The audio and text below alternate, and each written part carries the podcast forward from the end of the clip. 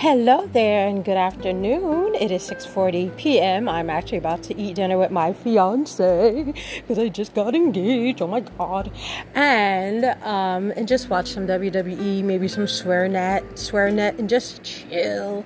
But before that, I actually want to talk about a very important topic and that is the topic of buying people's opinions. I don't know if you ever heard this quote before, but it goes, if you buy people opinions, then you buy their life lifestyle. And that can go that can go for like many many things. Um, it reminds me actually of another quote uh, don't listen to someone who is like below you, not below you necessarily, but don't listen to someone who's uh, who who isn't where you want to be at. Basically, those two are basically synonymous. So when you listen to like, and just because someone is rich, it doesn't mean they're quote unquote high value. If you understand what I mean, but um in regards to like uh, business or goals or aspirations or whatever niche or whatever uh, path you want to take you want to listen to someone who has done the work and been there and wants to and you want to be where they are. Not not out of jealousy not out of spite but you're you know you're just a learner you're just aware and you just want to take advice from someone who has been there and it makes a complete 100% sense to want to do that. And so when someone says uh,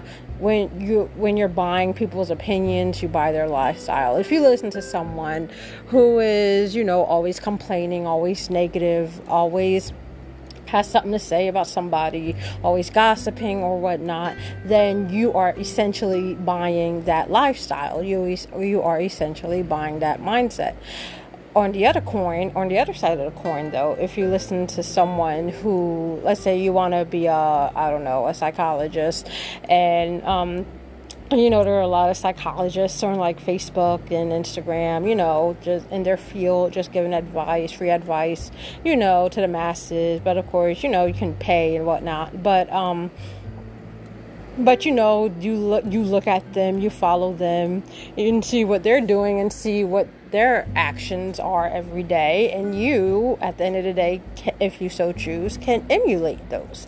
And that's what i'm saying because when you buy into a certain brand or buy into a certain uh, image uh, you take on that image. You take on that mindset. You take on what needs to be taken on in regards to them. And so that essentially becomes you because all of that thought process and all that what goes into that image it literally defines you. It it becomes it becomes you.